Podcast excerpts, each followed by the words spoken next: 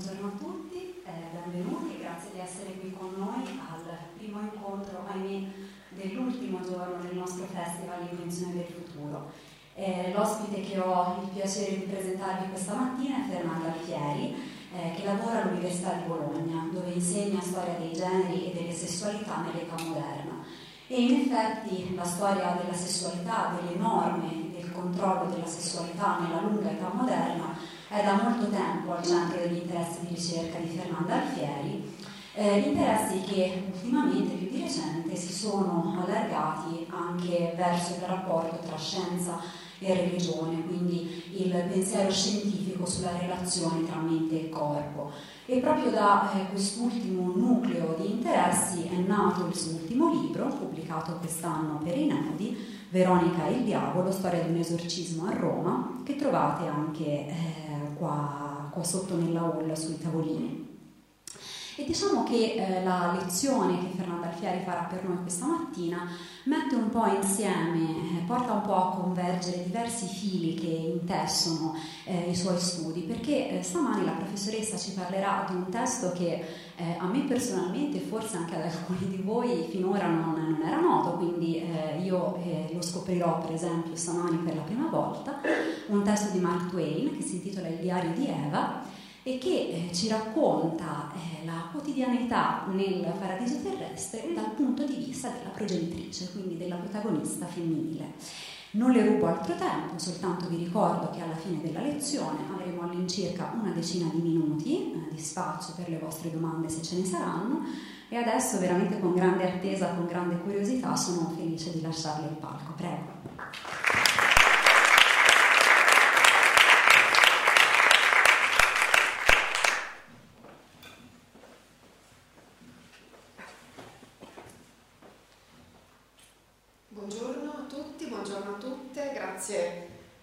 per essere venuta a incontrare Eva in questa domenica mattina di pioggia battente.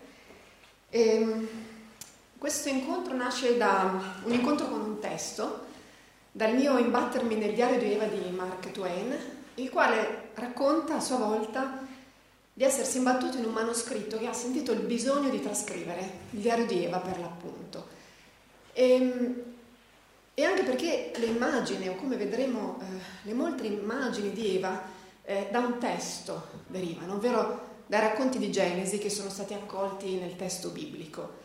E in realtà del testo biblico in sé eh, non ci occuperemo anche se ne riprenderemo alcuni passaggi, ma parleremo piuttosto della sua ombra, un'ombra lunghissima eh, di secoli che si staglia su destini eh, di uomini e donne contribuendo a plasmarli.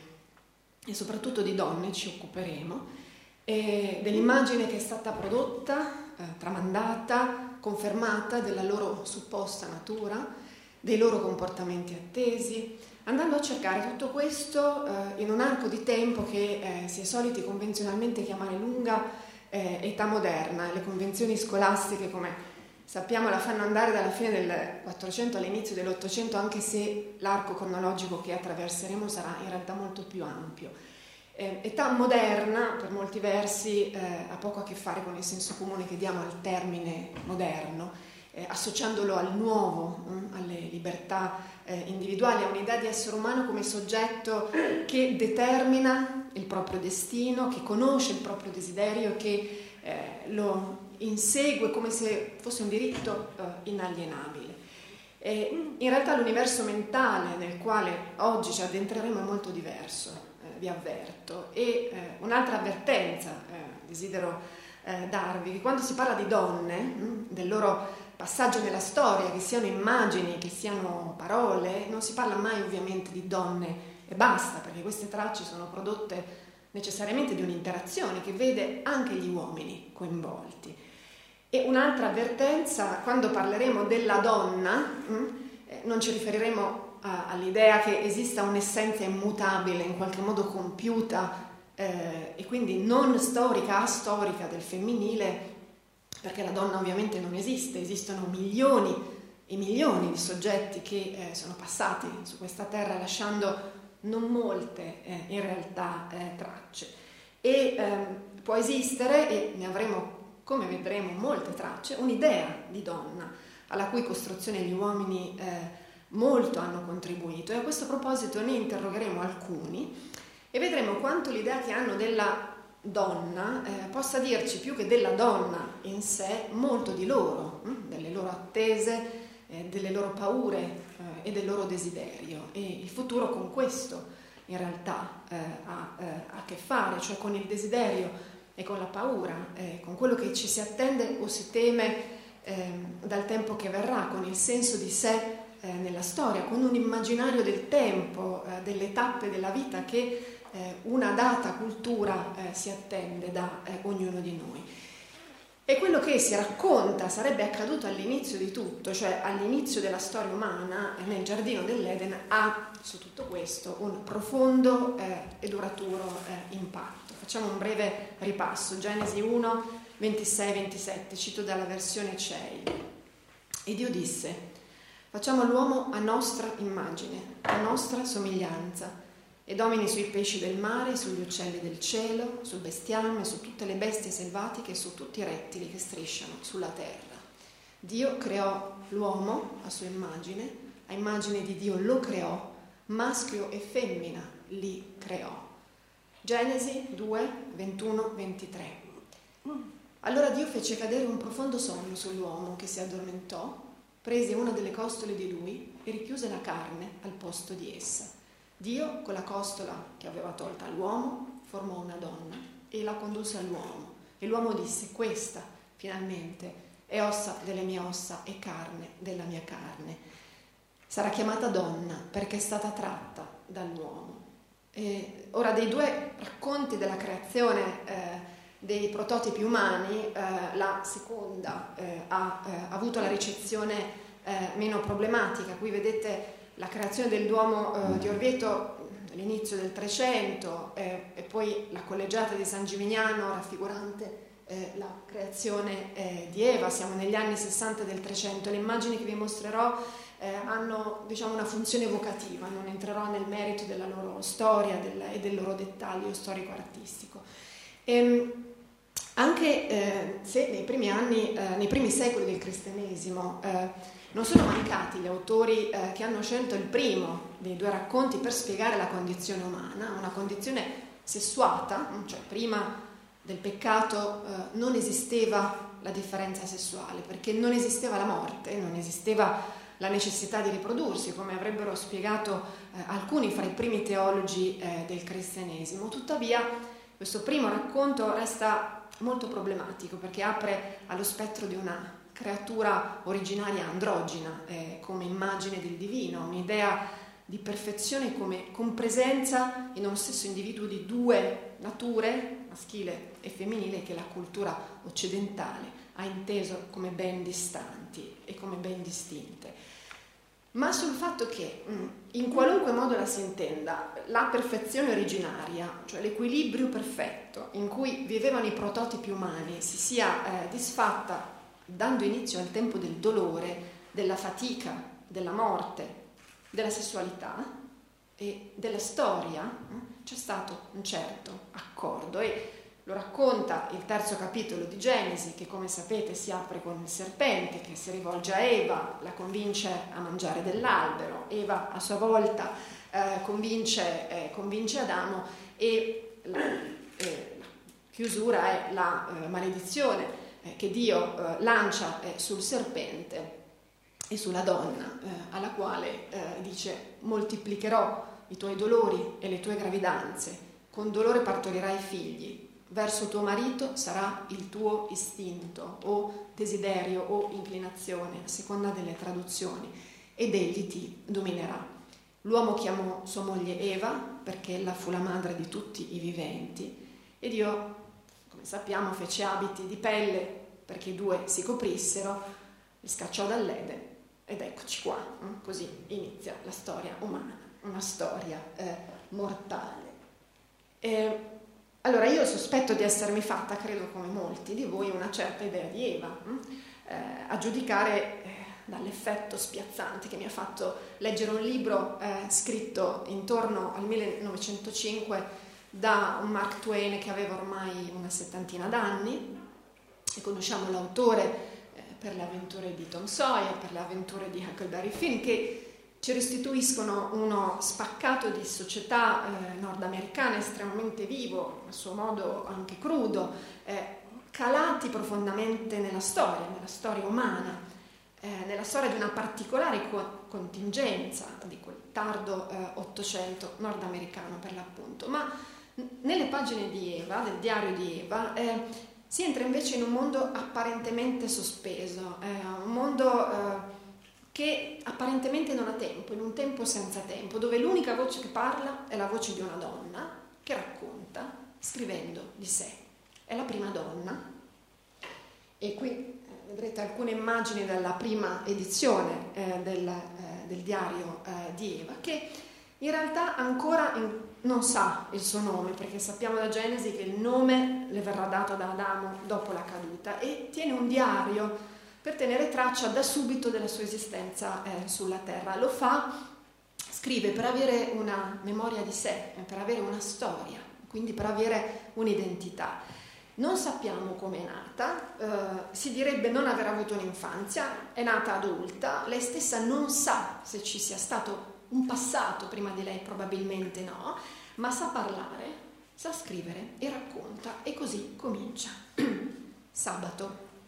Ora ho un giorno di vita, quasi un giorno intero. Sono arrivata ieri, almeno così mi sembra. E credo sia così, perché se è esistito un giorno prima di ieri, quando quel giorno c'era, non c'ero io, altrimenti me ne ricorderei. D'ora innanzi starò molto attenta, se mai ci saranno dei giorni prima di ieri, ne prenderò nota. La cosa migliore sarà cominciare bene e fare in modo che le mie memorie non si presentino confuse, perché l'istinto mi dice che saranno proprio questi i particolari cui un giorno gli storici daranno peso. Infatti ho la sensazione di essere un esperimento ed è esattamente come un esperimento che mi pare di sentirmi. Sarebbe impossibile per chiunque sentirsi un esperimento più di quanto mi senta io. Così sto per giungere alla conclusione che è proprio questo ciò che sono. Un esperimento, un semplice esperimento, nient'altro di più. In quel primo sabato, eh, sabato di tutti i sabati, Eva eh, Esperimento si guarda intorno, osserva il mondo, esprimendosi senza alcuna soggezione per l'artefice del creato sul suo stato attuale di lavorazione. Ogni cosa oggi ha un aspetto migliore di ieri. Nella fretta di porre un termine al giorno di ieri, le montagne erano state abbandonate in uno stato deplorevolmente lacero ed era tale la quantità di resti e macerie che ricopriva parte dei passopiani che l'immagine era piuttosto desolante.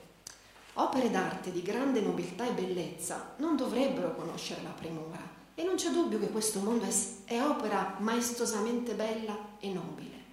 In certi punti ci sono troppe stelle e troppo poche in altri, ma sono sicura che a ciò si può porre rimedio all'istante. La notte scorsa la luna si è liberata, è scivolata verso il basso ed è uscita dal disegno. Una perdita gravissima. Al solo pensiero mi si spezza il cuore. Non esiste ornamento o decorazione che possa reggere al suo confronto, tanto è bella e rifinita con cura. La si sarebbe dovuta fissare meglio, effettivamente, se soltanto potessimo riaverla. Adoro le lune, sono così graziose, sono così romantiche. Come mi piacerebbe che ce ne fossero cinque o sei. Non andrei mai a letto, non mi stancherei mai di starmene sdraiata sulla riva moschiosa, lo sguardo alzato verso di loro.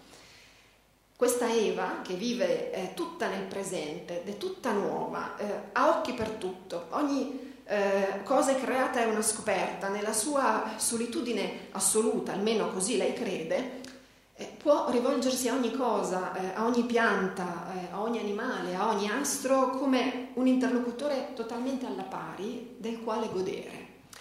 E sarà Eva, tra l'altro, nel corso della storia narrata da Mark Twain, e non Adamo, che darà nomi alle cose, cioè che compiendo eh, quell'atto di assegnazione di esistenza delle cose, scusate, compiendo quell'atto di assegnazione di nomi, è anche un atto di assegnazione di esistenza eh, alle cose, un atto di appropriazione delle cose.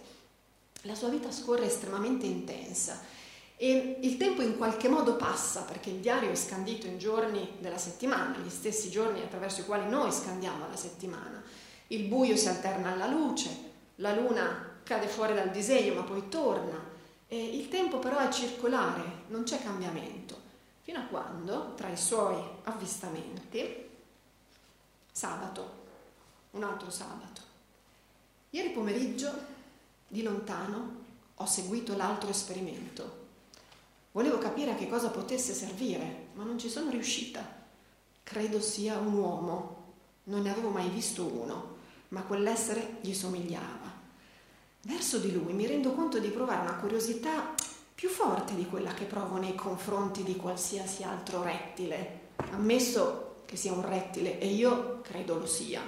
Infatti ha i capelli arruffati, occhi azzurri e sembra un rettile, non ha fianchi, ha una forma affusolata come quella di una carota e quando sta in piedi si allarga come un argano e per questo penso sia un rettile. In un primo momento mi fece paura, tutte le volte che si voltava indietro mi mettevo a correre perché pensavo che mi avrebbe inseguita, poi poco per volta mi rese conto che stava semplicemente cercando di far perdere le proprie tracce. Così da quel momento non ne provai più timore e lo pedinai per parecchie ore, standogli alle spalle, alla distanza di circa 10 metri, e questo fatto lo rendeva nervoso. Alla fine la cosa lo preoccupò notevolmente, così si arrampicò su un albero. Per un po' rimase ad aspettare, poi ci rinunciai e tornai a casa. Oggi si è ripetuta la stessa storia, ancora una volta sono riuscita a farlo finire su un albero. Questa creatura, eh, scrive Eva, di per sé non ha niente di interessante, cioè se non il fatto di essere l'altro, l'altro esperimento, sembra non avere alcun interesse. Non riesco a capire a che cosa possa servire quell'essere. Non una volta che sia riuscita a vederlo fare qualcosa, non una volta qualsiasi. Ha gusti volgari e non è neppure gentile. Eva però è incuriosita, e si apposta e lo spia e un giorno gli lancia delle zolle di terra e si accorge che il rettile parla. E scrive, scoperto che il rettile sapeva parlare, ricominciai a provare interesse nei suoi confronti, perché io adoro parlare. E scrive, la domenica della mattina seguente, per tutta la settimana non ho fatto che stargli dietro per cercare di fare amicizia. Visto che era timido, è toccato a me occuparmi delle chiacchiere, ma lui non se ne è risentito. Sembrava gli desse piacere che io fossi lì. Ho usato moltissimo il noi, assai socializzante, dal momento che l'essere incluso pareva lusingarlo. E da quel momento Eva si fa carico del noi, si prende cura eh, della sua preservazione, cercando di non mettere mai in imbarazzo Adamo, che non ha molta fa- fantasia nel dare i nomi eh, agli animali e mm, gode Eva dell'ammirazione che riceve da lui quando le riesce di chiamare Dodo un dodo, nome che Adamo non era in grado uh, di formulare, e mm, sperimenta per la prima volta anche il dolore. E il dolore uh, arriva a Eva per ragioni incomprensibili, ma Eva si farà carico anche di farsene una ragione. Giovedì, il mio primo dolore. Ieri mi ha evitata, mi ha anche dato la sensazione che non desiderasse sentirmi parlare. Non riuscivo a crederci, pensai ci fosse qualcosa di sbagliato, perché a me piaceva moltissimo stare con lui e ascoltarlo parlare. E allora com'era possibile che fosse scortese con me che non gli avevo fatto nulla? Ma alla fine parve che proprio così fosse. Allora mi allontanai e andai a sedermi, tutta sola, nel luogo in cui lo vidi per la prima volta, la mattina in cui fummo creati, quando non sapevo che cosa fosse e mi era del tutto indifferente. Ora però Quel luogo era un luogo di tristezza. Ogni minima cosa ci parlava di lui e avevo il cuore in pezzi. Non riuscii a capire con chiarezza perché fosse così.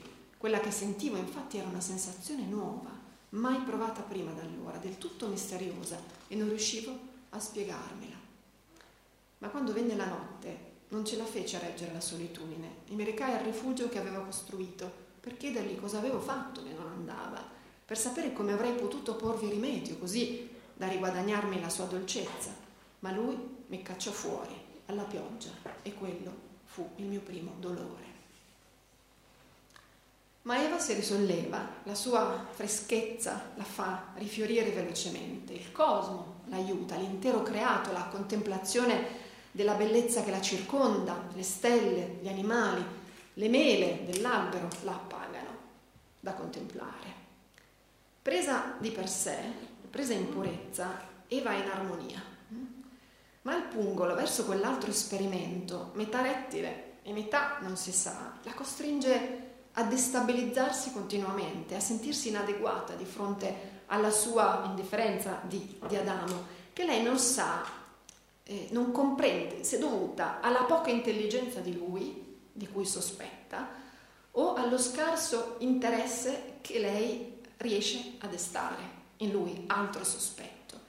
E passano i giorni, mm, giorni che mm, nell'Eden, eh, nella penna di Eva, hanno i giorni della nostra eh, settimana e il tempo piano piano eh, prende forma, non è più eh, un tempo circolare, non è più un tempo ripetitivo, segnato soltanto eh, dal sorgere, dal tramontare delle stelle, ma ogni giorno lo scenario muta eh, imprevedibilmente, il nuovo irrompe a seconda dell'incontro con l'altro, no? quell'altro che può eh, accogliere o respingere, che può mostrarsi eh, amorevole o brutale, che può chiudersi in un silenzio che inizia misteriosamente e altrettanto misteriosamente può eh, interrompersi. Intanto Eva scopre la sua immagine riflessa in uno stagno, crea il fuoco e scopre la paura perché il fuoco la scotta, perché il fuoco la travolge, esplora il creato in compagnia eh, degli animali che la amano loro sì, incondizionatamente, non l'abbandonano, eh, ma torna sempre alla fine da Adamo. E un venerdì è l'ultimo giorno in cui quell'armonia già vacillante si rompe e sul diario noterà.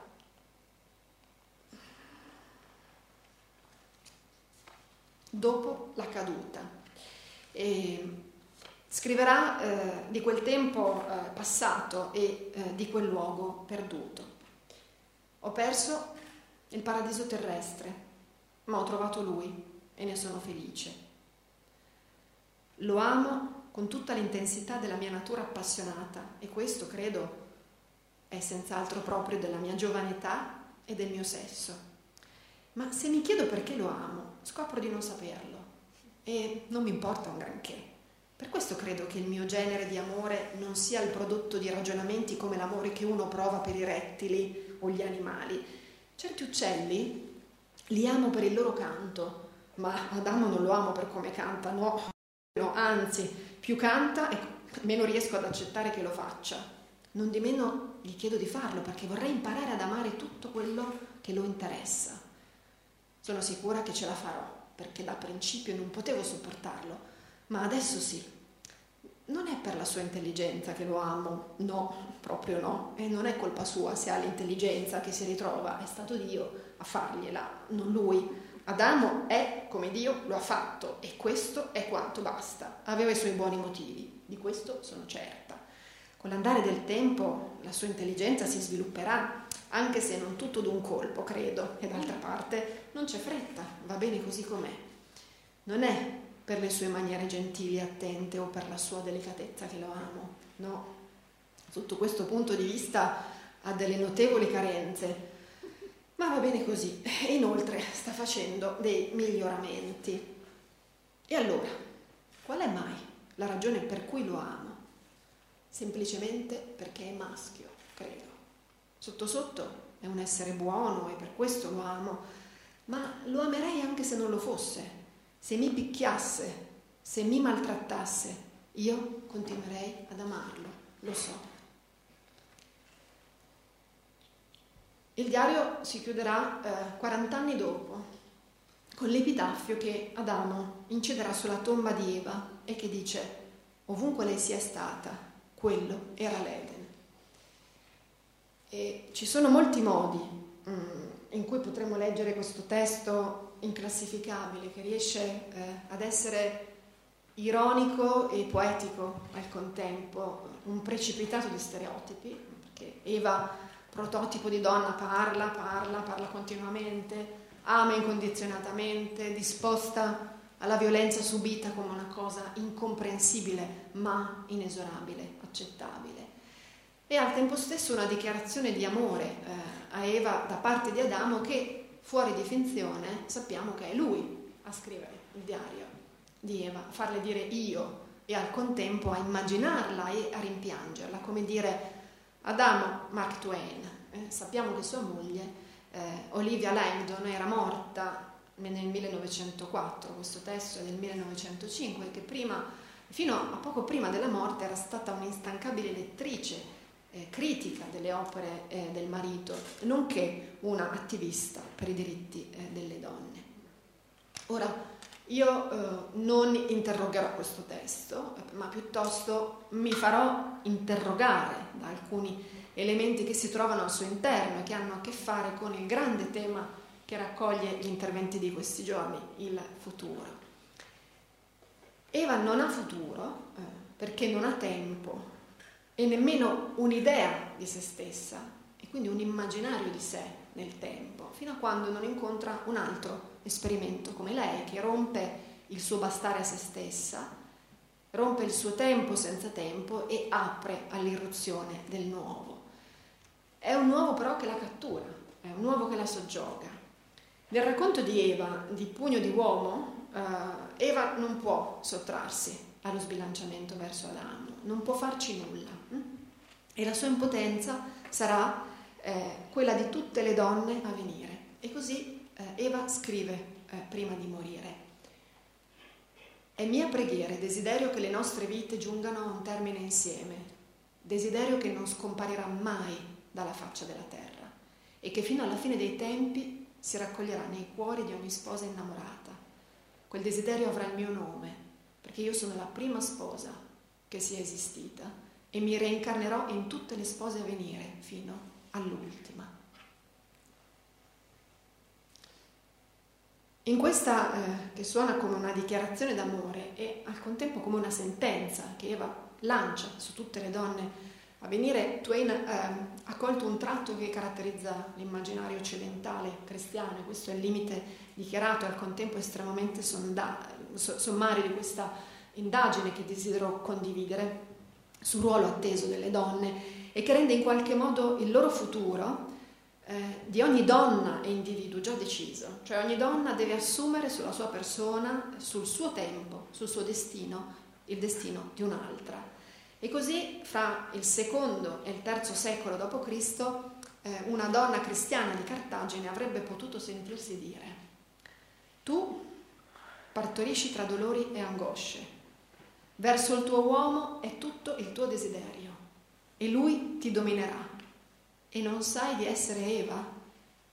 Così vive la sentenza divina sopra questo sesso, in questo secolo e così anche la tua colpa deve vivere perché sei tu il varco del demonio, sei tu che hai spezzato il sigillo dell'albero. Tu hai circuito colui che il diavolo non era riuscito a ingannare. Tu hai distrutto l'uomo, immagine di Dio, con naturalezza. Di questo le donne cristiane di Cartagine, che vivono in un tempo e in un luogo preciso, all'inizio del III secolo, eh, alle quali Tertulliano da cui ho tratto la citazione, padre della Chiesa, ritenuto il capostipite della teologia cristiana di Occidente, si rivolge, devono prendere coscienza.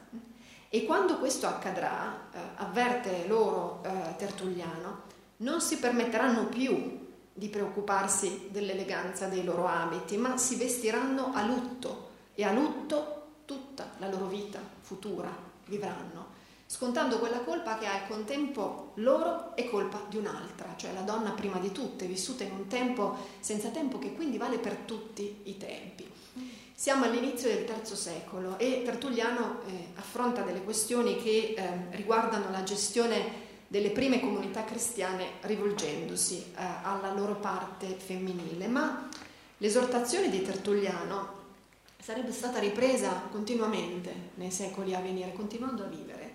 Eh, nella storia degli immaginari eh, i tempi si azzerano hm, di fronte all'autorità dell'autore Ed ecco allora Tertulliano e il suo invito alle donne tornare, eh, in, per esempio, in un libro composto oltre 1300 anni dopo da un gesuita di Trento per i confessori che confessano in particolar modo le donne del XVII secolo, la cui preoccupazione, si sa, è ancora rinomatamente il proprio aspetto fisico.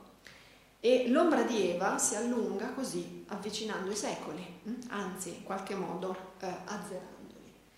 E, ehm, e, l'ombra del peccato di Eva la troviamo, eh, l'ombra del peccato di Eva che genera dolore e morte, la troviamo nell'immagine, quella di destra, che apre un trattato estremamente diffuso nella metà del Cinquecento, specialmente in area eh, tedesca, ma circolante in tutta Europa per, per la lingua latina in cui è composto. Di, un certo Jacob Ruff sul concepimento e sulla generazione eh, dell'essere umano.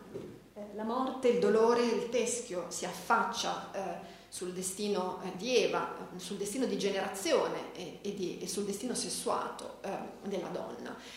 ma la troviamo anche nelle parole di un medico romano che si chiamava Scipione Mercurio e pubblicava alla fine di questo secolo, alla fine del Cinquecento, un trattato in volgare quindi comprensibile a tutti i, i, i leggenti, eh, rivolto alle ostetriche dal titolo La Commare, che avrebbe avuto un enorme successo per almeno due secoli. E la Commare inizia con una domanda sulla ragione del dolore che accompagna necessariamente la nascita dell'uomo, che è la creatura più nobile di tutte. Perché eh, l'animale donna soffre più di tutti gli altri animali? E la ragione biologica è che la donna a differenza di tutti gli altri animali femmine, è non soltanto per sua costituzione molto umida e poco calda, questa questione del calore vedremo tornare continuamente nelle letture biologiche della differenza sessuale nei secoli che stiamo eh, attraversando.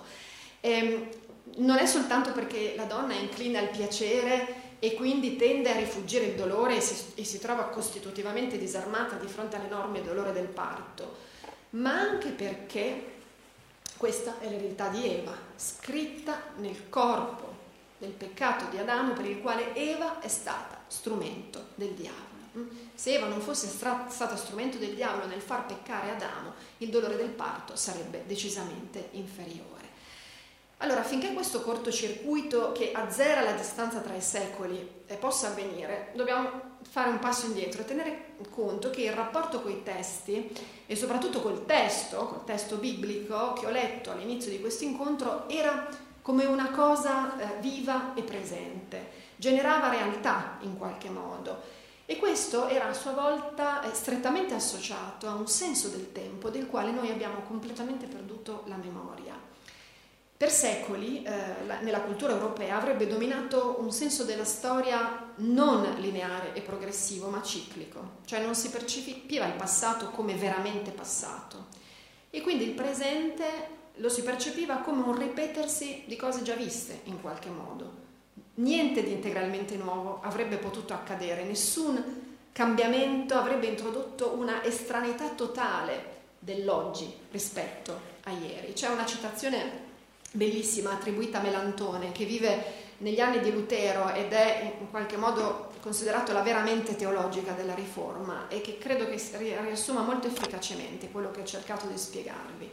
Il mondo resta mondo e quindi anche quelli che agiscono nel mondo restano simili e uguali, sebbene le persone muoiano.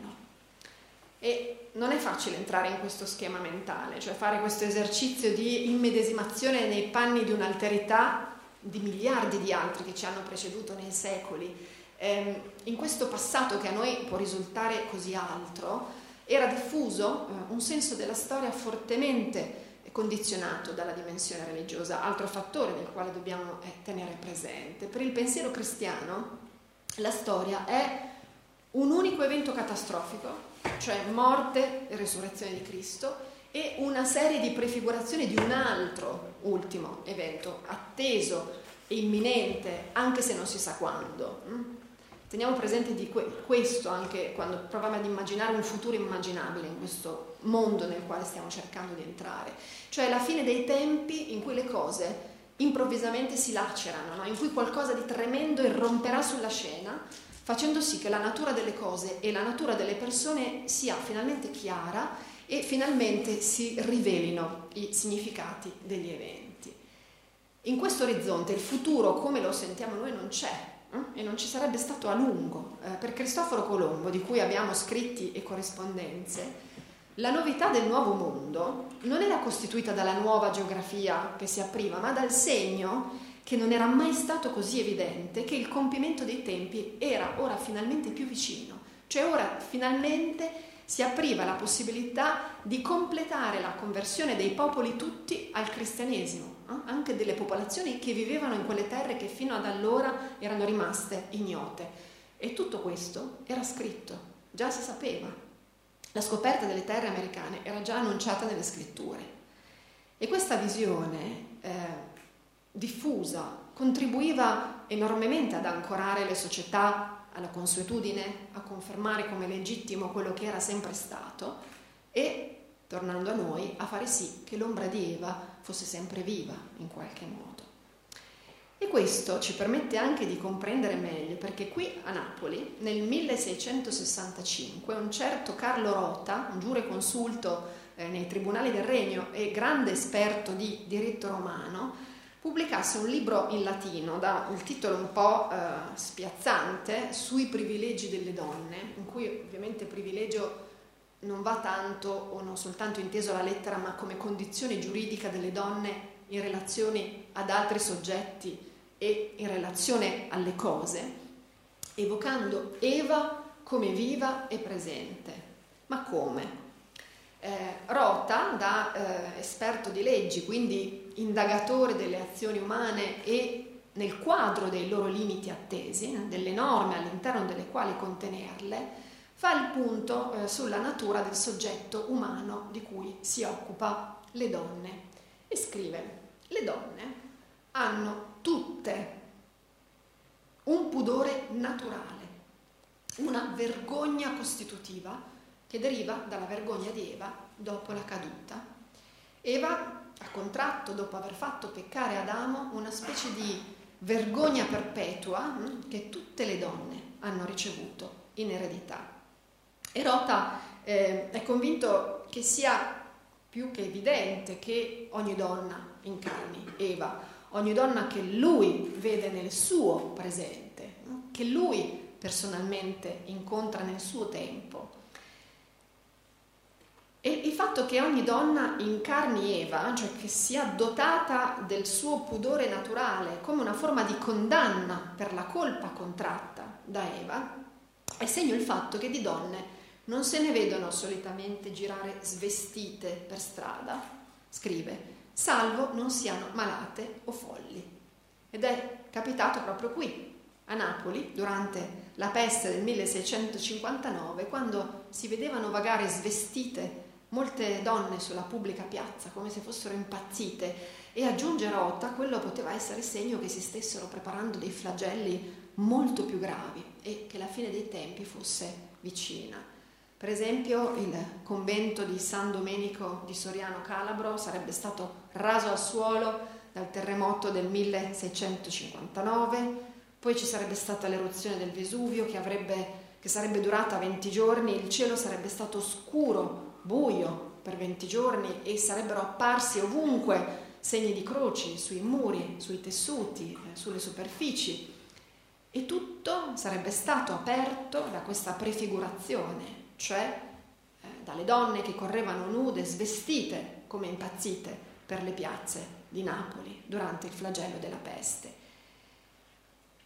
Ci si attende, insomma, eh, possiamo leggere sotto le righe di questa osservazione eh, di Rota da ogni donna che incarni eh, una natura senza tempo, eredità eh, di Eva e se questa attesa viene meno eh, è segno che il tempo stesso sta per precipitare, cioè che la catastrofe è imminente, che tutto si sta per sovvertire. È inconcepibile altrimenti che un individuo si sottragga a questa legge inesorabile.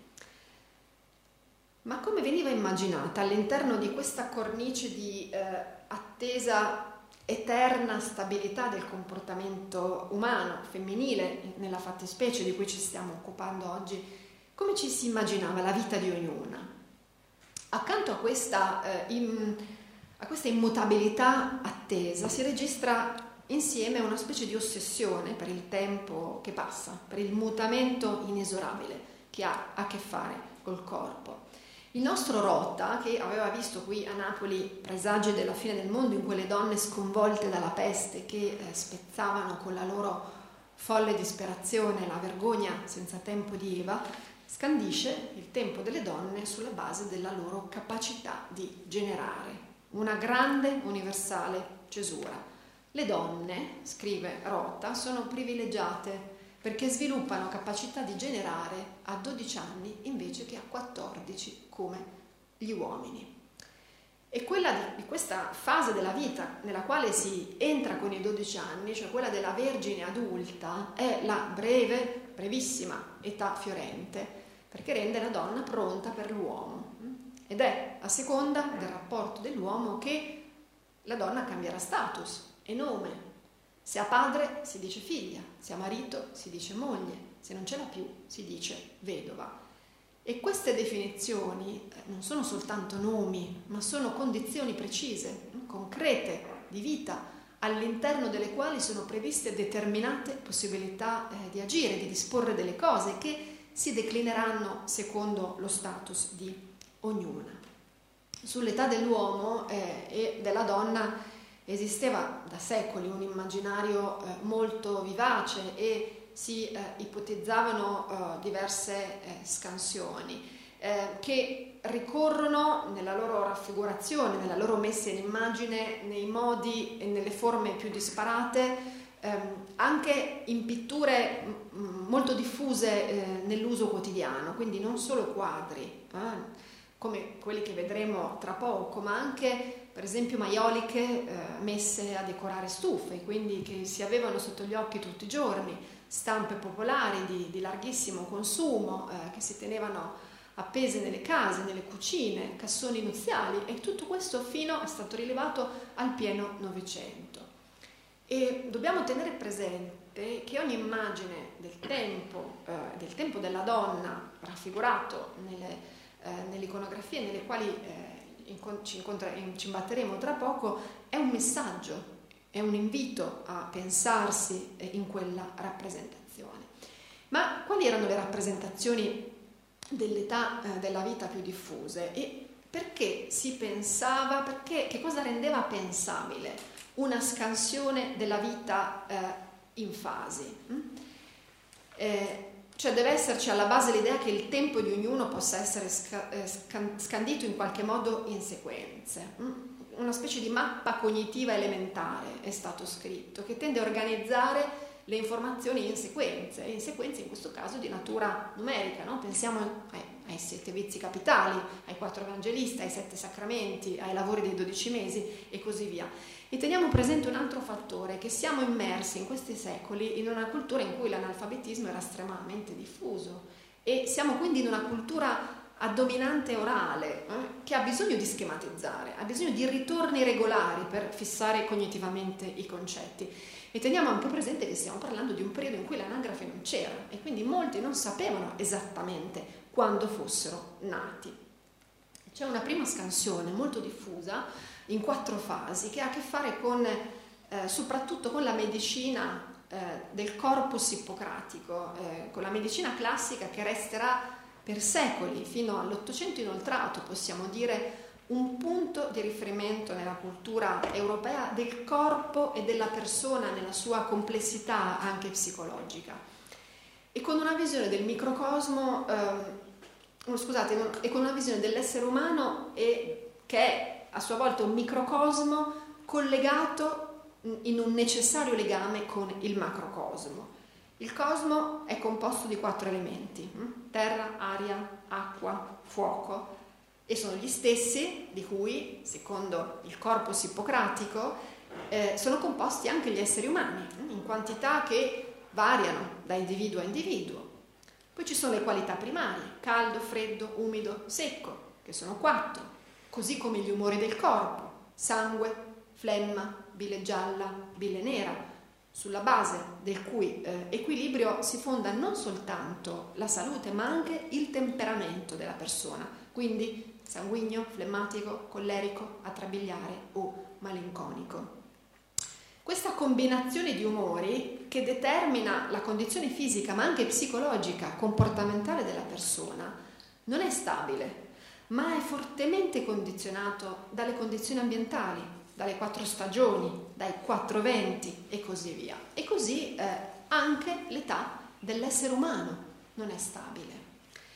Un medico celeberrimo nel panorama medico-legale dell'età moderna, perché stiamo parlando di Paolo Zacchia, eh, una delle massime autorità della medicina che è autore di un trattato che fonderà la medicina legale, le questioni medico-legali, uscite nel 1621 e ristampato in innumerevoli quantità di volte con eh, successive integrazioni. Dicevo, Paolo Zacchia ha il fattore età come elemento primario eh, di definizione dell'essere umano, dedicherà l'inizio del suo trattato. L'età, eh, secondo Zacchia, è quello che colloca l'essere umano nel mondo, cioè che l'autorizza ad agire o che gli impedisce di agire. Eh, molti medici, scrive eh, Zacchia, credono che le età dell'uomo siano quattro. Tuttavia, dice Zacchia. E anche questo, badate, è un elemento fondamentale da tenere presente quando, quando cerchiamo di immaginare eh, il senso del tempo che si poteva avere nei popoli, nei, nei, nei secoli passati. È molto difficile trovare un criterio universale per misurare e scandire l'età effettive della persona, perché in ogni essere umano dipende dalla combinazione degli umori che muta col tempo sulla base del calore di cui ogni essere umano è dotato e sulla base dell'ambiente. E scrive Zacchia, badate che può capitare che ci siano donne che partoriscono oltre i 60 anni e ci sono bambine che possono partorire a 8-9 anni. E un suo collega portoghese raccontava di una monaca ottuagenaria che improvvisamente da un giorno all'altro era ringiovanita. Ma questo accade adolescenza, juventus, virilitas, cioè la piena maturità, senectus, vecchiaia, decrepitas, decrepitezza. E sette nella numerologia pitagorica è il numero della perfezione che dà forma al mondo. Sono sette le sfere dell'universo, sono sette i corpi celesti che controllano il ciclo delle stagioni, sono sette le parti del corpo umano, sono sette però anche i vizi capitali e sono sette le cornici del purgatorio all'interno delle quali i, sette vizi capitali si espiano. E sette possono essere anche l'età della donna. Giovanni Nevizzano, un giurista di origine piemontese che è autore di un grande classico della letteratura sul matrimonio, pubblicato nel 1518, viene ristampato molte volte dal titolo eloquente Selva nuziale, scrive, e cito dalla traduzione di un bellissimo saggio di Silvana Zedelmenchi dedicato alle fasi della vita femminile nell'Europa moderna, che apre questo cantiere di studi. Scrive vi sono alcuni che enumerano gli esercizi femminili ripartendoli per età della donna, di 7 anni in 7 anni. Ora, nei primi 7 anni è mezzana, perché la madre si serve di lei bambina e incapace di malizia per mandare a chiamare l'amante. Nei 7 anni successivi è vergine. Fra i 14 e i 21 è preda d'amore. Nei 7 anni successivi, 21-28, è meretrice. Fra 28 e 35 è giovenca o porca parole di Nevizzano. Nel settennio che segue è di nuovo mezzana, fra i 42 e i 49 è rigattiera, fra i 49 e i 56 va a mendicare vino con l'orcio, nei sette anni successivi diventa strega, finisce bruciata. Ecco, da questo condensato spaventoso di misoginia notiamo, eh, se vogliamo fare un atto neutro di osservazione, eh, che ogni fase della vita è quantomeno scandita dalla presenza più o meno esplicita di un uomo. Hm? come cliente pagante, come defloratore, come amante e giudice, alla fine, autore della sentenza che la mette a rogo. Il dato biologico si colloca come fondamentale alla base eh, della scansione, determinando una parabola della vita che culmina grosso modo fra i 14 e i 35 anni, cioè il tempo della funzionalità riproduttiva, secondo lo schema di Nevizzano, per poi declinare inesorabilmente fino al rogo, che avviene intorno ai 70 anni. E questa ciclicità della parabola biologica è un fatto acquisito come necessario, come inesorabile, tanto quanto il ciclo delle stagioni che abbiamo visto fa a sua volta la sua parte nel eh, condizionare eh, lo status della persona.